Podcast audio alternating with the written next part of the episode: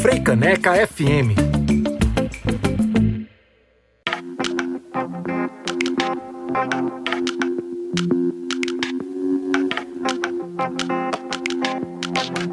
Eu tô adorando como é que esse programa tá seguindo hoje, minha gente. De repente, uma sequência de funk por aqui. A gente nem sentiu quando viu, já tinha ido. Adriana Cocaioto com o Denis DJ em Bunda Lelê do álbum Só de 2020.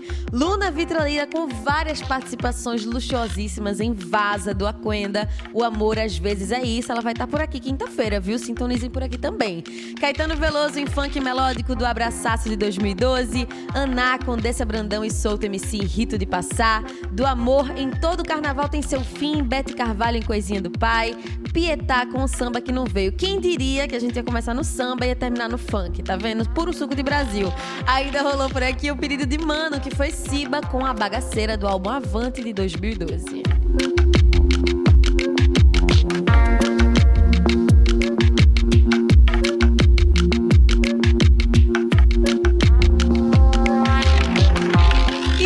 Aquela hora deliciosa que eu passo a manhã todinha convidando todos vocês. E hoje, mais do que nunca, porque temos um instrumento inusitado, informações quentíssimas, lançamento também chegando por aqui. É ela que está trazendo tudo isso. Priscila Gama, muito bom dia, seja bem-vinda. Bom dia, Gabi, obrigada.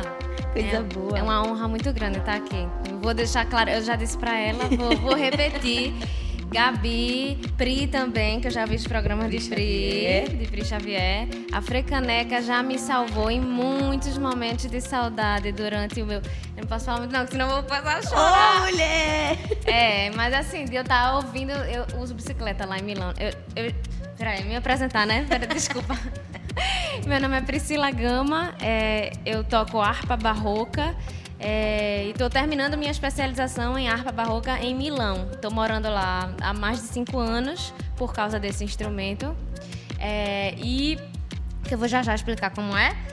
E mas aí no período da pandemia fiquei lá presa, né? Aí teve um, um, um hiato assim de dois anos que eu não vim para o Brasil. A pessoa que tem permissão para ficar pode sair, mas eu fiquei com medo de dar algum uhum. BO e não, e conseguir não voltar. voltar. E eu tinha meus estudos, tipo, perder ano acadêmico, não sei o que lá, Sim. entendeu? O maior rolo. Aí eu fiquei lá e eu me lembro assim, vários momentos eu andando de bicicleta, me deslocando pra aula, pra não sei o quê, ouvindo Frecaneca FM, às vezes, inclusive, andando de bicicleta chorando, assim, as lágrimas correndo. De saudade. De saudade. Então, Frecaneca me salvou muito, então é uma honra estar aqui. Que lindo. E que lindo a gente poder agora também trazer Priscila para vir aqui contar também sobre a harpa barroca, mais sobre o seu EP, a Melinda, que ela lançou inclusive no nosso vizinho aqui, minha gente, no Passo do Frevo. Vamos chegar por aí, mas para quem tá na sintonia pelo radinho e quiser chegar no nosso youtube.com/frecanecfm, vai poder conferir com seus olhinhos a harpa barroca de Priscila Gama, que é um instrumento que pouca gente conhece, né, Priscila? Pouca gente conhece, é. é mesmo os músicos não, não sabem, a maioria não sabe que existe. É, a harpa, existem vários modelos de harpa. Assim como você pega um instrumento tipo um violão, tem vários modelos de violas, uhum. né? Com vários nomes que mudam. A harpa é a mesma coisa, tem vários modelos de harpa. Quem toca um não necessariamente toca outro. É, eu comecei estudando harpa sinfônica é, de pedal, que é a harpa que tem orquestra, e descobrindo que existia a harpa barroca, eu migrei porque por várias questões. É, uma delas era porque eu sempre toquei flauta doce, meu instrumento de origem é flauta doce. É, inclusive na Araça Blue eu tocava flauta doce também, além da transversa. Ótimo você ter dado essa informação por aqui, porque talvez quem esteja ouvindo não esteja ligando o nome, a pessoa, a voz, a pessoa. Mas Priscila Gama era da Araça Blue, minha gente. Tinha Marcelo Rangel, tinha uma galera maravilhosa. É, tinha Clara Torres, que tá cantando na Orquestra Mala Assombro. Pedro Santana faz percussão pra Mundo Livre S.A. Daí vocês tiram. Daí vocês tiram, é. Todo mundo. todo, tem Sanóbrega, todo mundo. Muito bem encaminhado muito bem encaminhado na vida, é, musicalmente, né? E aí, enfim, é, eu sempre estudei flauta doce. É, e aí, quando eu comecei a estudar harpa, porque eu queria estudar um instrumento harmônico para, enfim, para acessar outros campos da música, né? Não, não ficar só naquele conhecimento que eu tinha lá. É, e também porque eu queria cantar, eu gosto de cantar. Eu canto desde pequena. Sempre, os meus estudos formais sempre foram de instrumento, mas eu sempre cantei. Sempre e eu soube desde de os sete anos de idade, é isso mesmo? É, da idade que mãe botou no conservatório. Ainda bem que botou, viu? Ainda mãe bem de que Pri. botou, foi.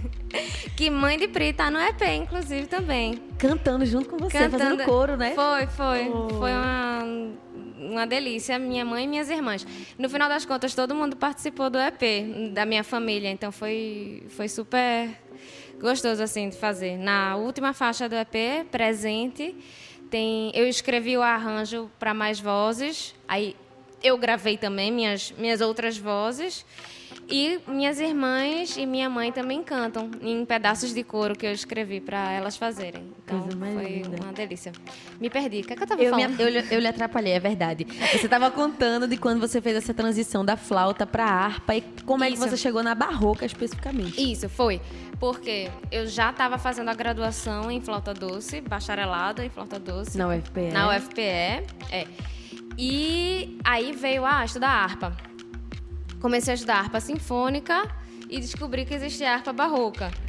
Aí não tem ninguém no Brasil que tenha se especializado nesse instrumento. Eu juntei um monte de coisa, assim. Tipo, eu já tava velha. Eu comecei. Minha gente, quem tá no YouTube, olha a carinha de Priscila, ela dizendo que tá velha. Pra mim. Mas sim, vá, você tava velha já. É, tá. É, não, é porque em música acaba fazendo um pouco diferença a idade que você começa, velho. Você. Porque são muitos anos de São estudo, muitos anos né? de estudo. E os anos que você começa de criança, as coisas você vai pegando de maneira muito orgânica, entendeu? Você cresce, a memória muscular, você vai se construindo com o instrumento. E não foi assim. Eu comecei a estudar harpa, pela primeira vez que eu tive contato com harpa, eu já tinha 22 anos. Eu tenho 32. Já são 10 anos de harpa. São 10 então, anos de harpa. Caramba. É, seis de harpa barroca. E aí. é, mas naquela luta, porque a, mesmo a harpa sinfônica, que é, a, que é conhecida, é, não tem aqui em Recife professor. Aí eu ia em João Pessoa estudar com Mônica Cury, um amor de pessoa, um amor de pessoa. É, e aí pronto, eu comecei a estudar com ela ao mesmo tempo que eu fazia a minha graduação de flauta doce aqui, participava de um Meu monte de Deus, grupo, eu tocava no Chimos da UFPE, um grupo de sinos, é, cantava no coro Opus 2, é, ambos são, são regidos por Flávio Medeiros. Eu tocava no Flauta de Bloco, que é um grupo de flauta doce que toca música pernambucana, fez 10 anos ano passado. Meu Deus, como tu faz coisa. É, não, foi uma época que, eu- que eu fiz um monte de coisa assim, drum, de uma vez. É, flauta de bloco, consort de flauta doce, teve o Alegreto do Conservatório e a Araçá Blue. E participei de outras coisas, tipo projeto de orquestra, nanã. É, então a harpa é, não era, acabava não podendo ser prioridade tanto pela distância de João Pessoa Pessoa. mesmo, quanto pelo acesso. Eu não tinha um instrumento. E aí eu ficava indo fazendo aula, só fazendo aula, sem estudar. Quase um ano e meio foi assim, eu fazendo aula sem estudar.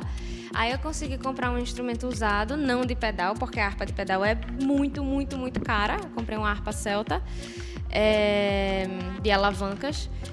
Eu tô falando essas coisas, eu sei que a maioria não vai entender, mas Mas é bom você contar isso daí também. Eu É. acho que é bom pra aproximar a gente, porque eu acho que quando você conta assim, de uma forma suave, contando da sua experiência, aproxima mais das pessoas que estão ouvindo o que é a experiência da harpa, pra entender também que existem vários tipos diferentes. Existe, Como você falou aí do violão. Gente, tem viola caipira, tem violão de, de sete, de oito cordas e por aí vai. E cada um tem sua especificidade. A mesma coisa que Pri tá falando aqui é na harpa também. Exatamente, exatamente. E aí, é, pronto. Como eu- vou voltar ao que eu comecei a ver, né? Como eu comecei, como eu comecei a estudar harpa já adulta e assim, eu não eu não me intimidei com uma suposição de dificuldade, tipo, ah, é um instrumento difícil, não vou nem tentar. São quantas cordas que tem nisso? Vê, as harpas sinfônicas têm tipo 47, 48 cordas. A harpa barroca que eu toco, essa daqui tem 77. Meu Deus do céu.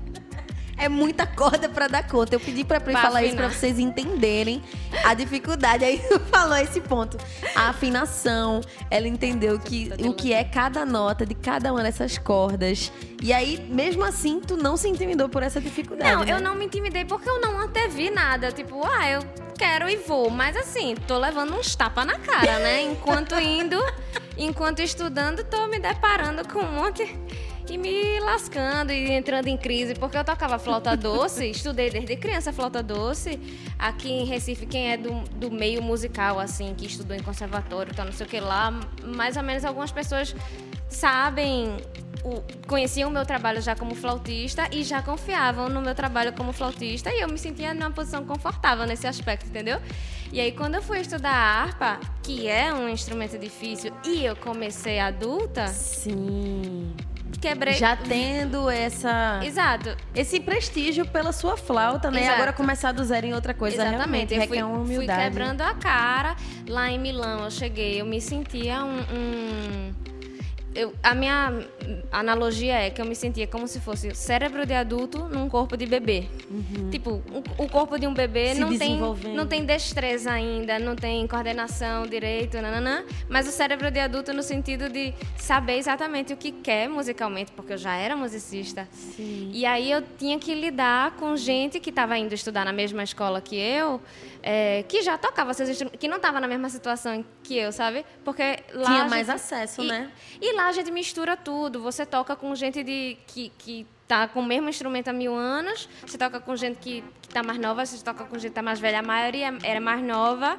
E eu ficava me sentindo. Foi um, um tapa na minha autoestima toda musical, Sim. de identidade, não sei o quê. Fora a dificuldade de estar em outro país. Exato. que é outra língua, pessoas que você não conhece. Exatamente, né? exato. É, eu me senti assim, inclusive, porque aqui em Recife, você cresceu aqui, né? Se no mínimo a pessoa vai, vai dizer, ah, eu conheço fulano que conhece fulano uhum. que não sei o quê. Vai no CAC, que é o quintal de casa, sempre tem um conhecido Exato, exatamente.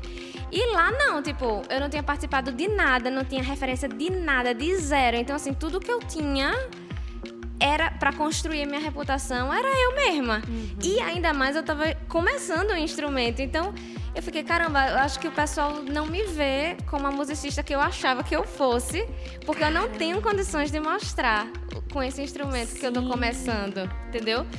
Mas é, foi muito legal ao longo dos anos. Assim, eu tenho várias crises, tá? Ainda hoje em Todos dia. Nós. Ainda hoje em dia, eu às vezes estou pegando uma música que eu faço. Que difícil, né? Que desafio. Velho, às vezes tá estudando assim o mesmo trecho que querendo chorar, assim. Eu, será que eu vou conseguir tocar este Caramba! Priscila, eu tô adorando que tu tá contando dessa, desse lado, dessa experiência, porque quando a gente vê o artista no palco, e aí tá a Priscila com essa leveza, essa delicadeza que vocês vão acompanhar já já ela tocando, ninguém nem imagina as várias horas de estudo, as dificuldades, os trechos que engancha, e você fica, meu Deus, será que eu consigo realmente tocar Exato. isso, né? Exato. É. E aí o EP foi uma forma também de dar vazão a todos esses sentimentos vários que tu sentiu estudando lá em Milão, também essa dificuldade com o instrumento? Sim, então, no EP, como a composição é minha, eu naturalmente componho algo que eu mais ou menos fique de boa de tocar, assim. É... Porque eu acho que de uma certa maneira é para compensar inclusive eu querer fazer música e às vezes com as peças que eu tenho que estudar, porque eu, estudo harpa barroca, então meu repertório lá é uhum. barroco, uhum. renascentista, nananã. Ou seja, e, super difícil. É, e assim, e a, o objetivo quando você tá numa formação assim é ir puxando, né? Uhum. Aí vai indo, aí vai puxando, vai puxando, vai puxando. E às vezes eu tinha dificuldade, ainda hoje acontece, eu tenho dificuldade, poxa, eu queria fazer música, eu queria prazer. sentir o prazer de fazer música, que foi o motivo pelo qual eu escolhi esta Carreira! Carreira! tem toda a razão. E aí, é...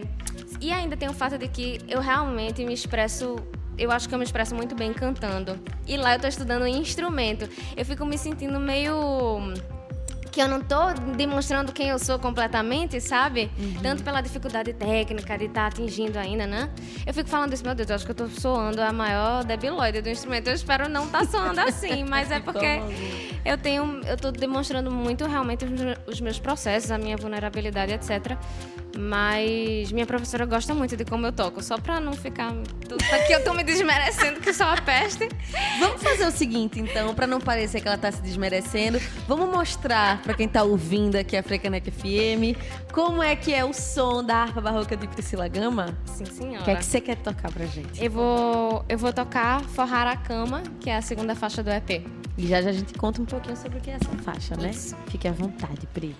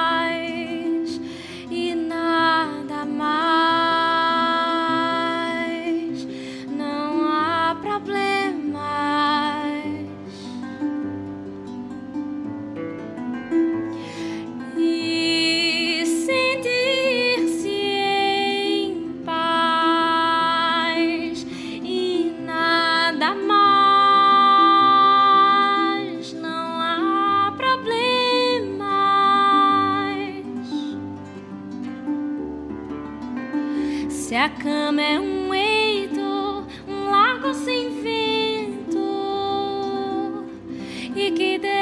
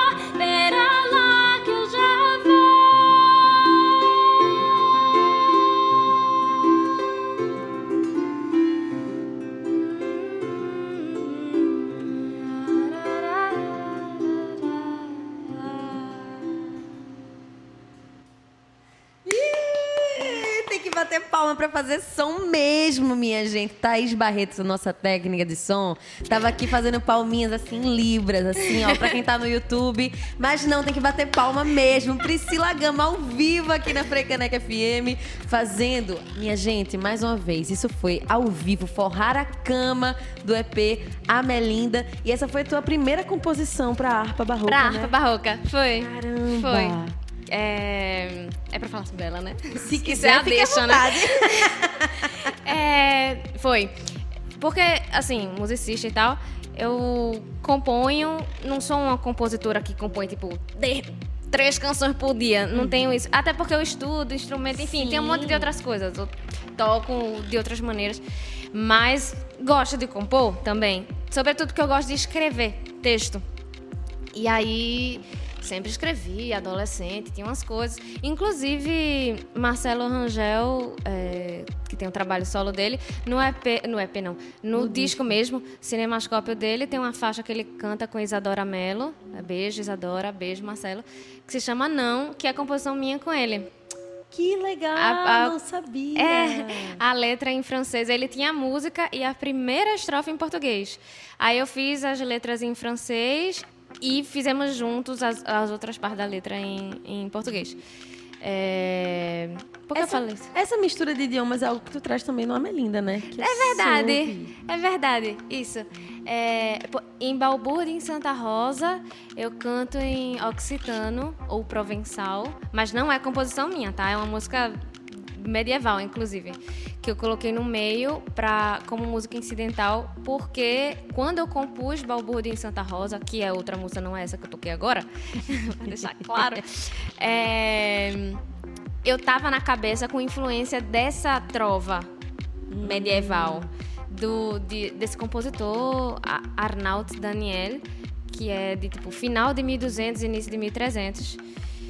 E Balbúrdia em Santa Rosa eu compus a letra em formato de cordel com o meu pai. Eu fiz a parte do cordel, o texto corrido ele tinha escrito contando uma, um- uma história que Uma tinha acontecido, fofoca. uma fofoca que tinha acontecido realmente. Foi muito engraçado. Essa música eu adoro falar sobre ela porque eu rio muito. É, Mas aí eu quis. Ah, ele contou uma história lá que minha irmã viveu na vizinhança com uma, uma confusão familiar entre vizinhos que estava fazendo muito barulho, incomodando toda a vizinhança, inclusive minha irmã. E aí ela contou e eles sabiam descrever com detalhes a briga, porque dava pra escutar tudo, tipo, até frases de, de coisas que estavam sendo ditas na Que briga. onda. Aí ele contou, peraí, deixa eu dizer, deixa eu contar da minha, do meu jeito. Aí ele contou de um jeito bem nordestino, bem causo. E eles moram em Niterói. Aí é, eu fiz, ah, ah, tá, tá muito bom isso, eu vou ter que musicar. Aí eu peguei o texto dele, que é um- a única música, inclusive, que eu divido uma autoria com alguém. É, Que é com que meu é seu pai. É. Ele até disse, não, filha, bota só você mesmo. Eu, não. Porque... É, a família tá toda presente junto contigo dentro Exatamente, exatamente. Por isso, ele, ele não cantou, mas tá lá, Tá lá entendeu? como compositor. É, e aí, é, quando eu compus, eu fiz, velho, isso aqui dá, eu tenho que fazer em forma de repente. A, a poesia formato de cordel e a música em forma de repente. Sendo que eu também tava com essa trova na é. cabeça e eu vejo é, similaridades entre os violeiros repentistas Uhum. que chegam cantando, cont- contando causos e essa história de fazer uma, uma harmonia simples, uma melodia simples, com ênfase no texto para contar a história, isso não existe daqui só, entendeu? Isso também tinha na Idade Média. Sim. É, ou músicos de corte para animar a corte de um rei, ou sei lá o quê. Conta uma história de amor, ou uma história épica de alguma batalha, não sei o quê, sabe? Aí, como eu tava com essa tropa medieval na cabeça e tem essa, essa similaridade, eu fiz, eu vou, eu quero prestar a, a homenagem no EP. E aí eu cantei uma estrofe só em occitano. Que massa isso, que massa. E a gente teve por aqui Forrar a Cama, agora a Priscila estava contando sobre Barro Burdi em Santa Rosa. Isso. Uma falando sobre essa leveza, a outra trazendo essa fofoca, mas você É. traz temas muito densos também dentro do EP. Trago, trago, trago. É, a Melinda, eu acho assim, a melodia ela é leve, ela é meio calmante, mas o texto saiu de, de um momento de receio mesmo, que eu estava lá na pandemia da Itália, com medo de não concluir os meus objetivos. Principalmente na Itália, que estava muito grave a situação. Foi, foi eu, o lugar que mais... Exatamente, no início, né? E aí eu compus exatamente no início, foi no final do primeiro lockdown. É, e eu vivi meu aniversário de 30 anos lá, que eu Nossa. tinha super planos de fazer coisas diferentes que eu nunca tinha feito. Não tive nenhum abraço. Nossa, eu fiquei muito, muito, muito frustrada, muito triste. Porque ninguém podia nem se tocar, né? Uhum. Tava no lockdown mesmo, assim. É... E aí, eu quero deixar claro que eu tenho consciência também da desgraça maior do que passar o aniversário de 30 Não, anos sem um abraço, tá? Claro que tem o seu, seu é. sofrimento também. É. A gente tá, só pra. Sabe. E aí, é, eu escrevi a Melinda, que era como se fosse uma prece de tipo, caramba. É, espero conseguir fazer isso daqui. É, e se por acaso não for para ser, se eu realmente tiver que voltar para o Brasil antes do tempo, que seja que eu seja ajudada também a lidar com isso de maneira saudável. Aí a Melinda é leve, mas tem esse texto que é um pouquinho. Desabafo. É. E aí tem a Bala, é a Gata Preta e tem Presente, que são as músicas para mim as mais densas do EP. É... E eu confesso para tu, quando eu ouvi a Bala e a Gata Preta, eu fiquei, nossa, é bem levinha. É bem né? levinha. Quase como uma música infantil. Exato. E assim, aí eu fui ler o release e aí. Exato. Melhor exato. na sua boca do que na minha. Exato. E eu fiz isso de propósito. É... Eu fiquei muito triste mesmo depois do. Enfim, a gente fica com notícia né, de, de, de morte de, de, de pessoas e a gente sabe que é seletivo. Eu tenho um pouco de receio também de falar besteira, porque eu sou branca, sou de classe média, sou menina criada em apartamento, então, assim, nada. Eu entendo. Não, eu, eu sei qual o é o meu lugar de fala uhum. e de privilégio. É, inclusive, poder estudar esse instrumento lá, que é de difícil acesso, você ir para um outro país, também tem a ver com esse privilégio, né? Mas é... acho que você usar esse privilégio para poder tocar nesses assuntos que são ignorados quando saem da boca de pessoas que não têm esse privilégio já é de uma força muito grande. Eu acho que é bem importante quando você faz isso. É. Eu, eu, eu, meu objetivo é só. Assim, meu objetivo, na verdade, não é nem necessariamente catequizar ninguém, porque uhum. eu acho uhum. que esse nem é o meu lugar. Talvez para os meus pares, né? Mas são sempre reflexões que eu faço para mim mesma e essas canções são desabafos do meu sentimento, do meu sentimento. E eu tinha ficado muito triste com a morte de Agatha Félix, é, porque assim é notícia o tempo todo, mas algumas dão uns estalos, né? Sim. E aí eu fiquei velho, tem alguma coisa de muito errada com o funcionamento do nosso país. Não pode ser, não pode ser. O sentimento tinha sido é, majoritariamente de tristeza e aí eu escrevi alguns textos, entre eles esse que, que deu origem à Bala e à Gata Preta, que é um trocadilho.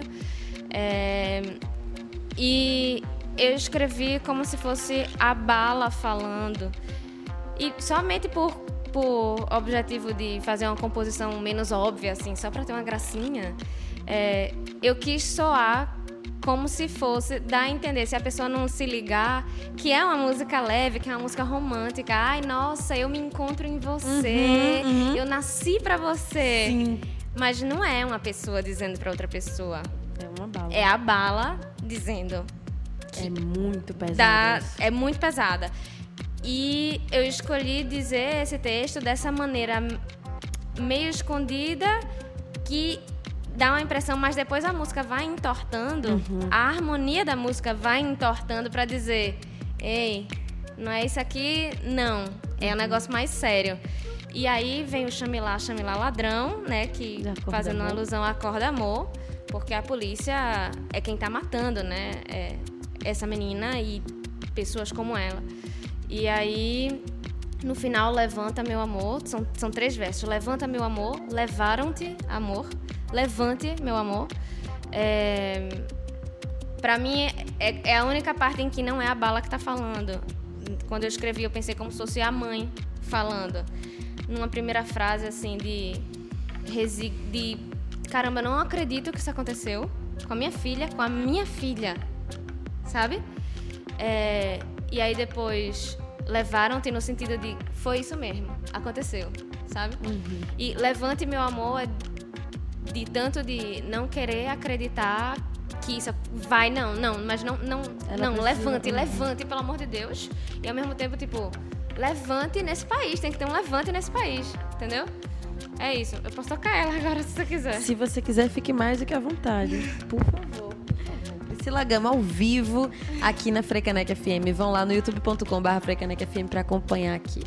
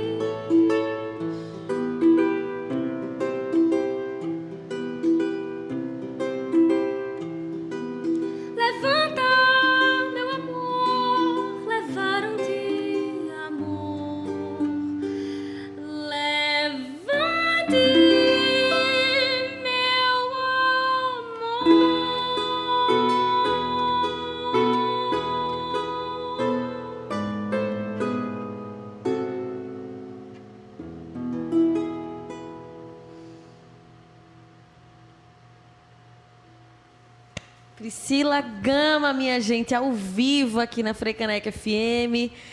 Ai, meu Deus do céu. Fiquei um pouco chorosa aqui. Vou é. até soltar o beijo aqui devagarinho pra gente. Na verdade, vou deixar um pouco em silêncio pra gente lembrar de Ágata, pra gente lembrar de Miguel, pra gente falar de várias crianças que perdem a vida. Infelizmente, por qualquer tipo de incompetência, de, de má vontade do poder público. Ai, meu Deus do céu, Priscila.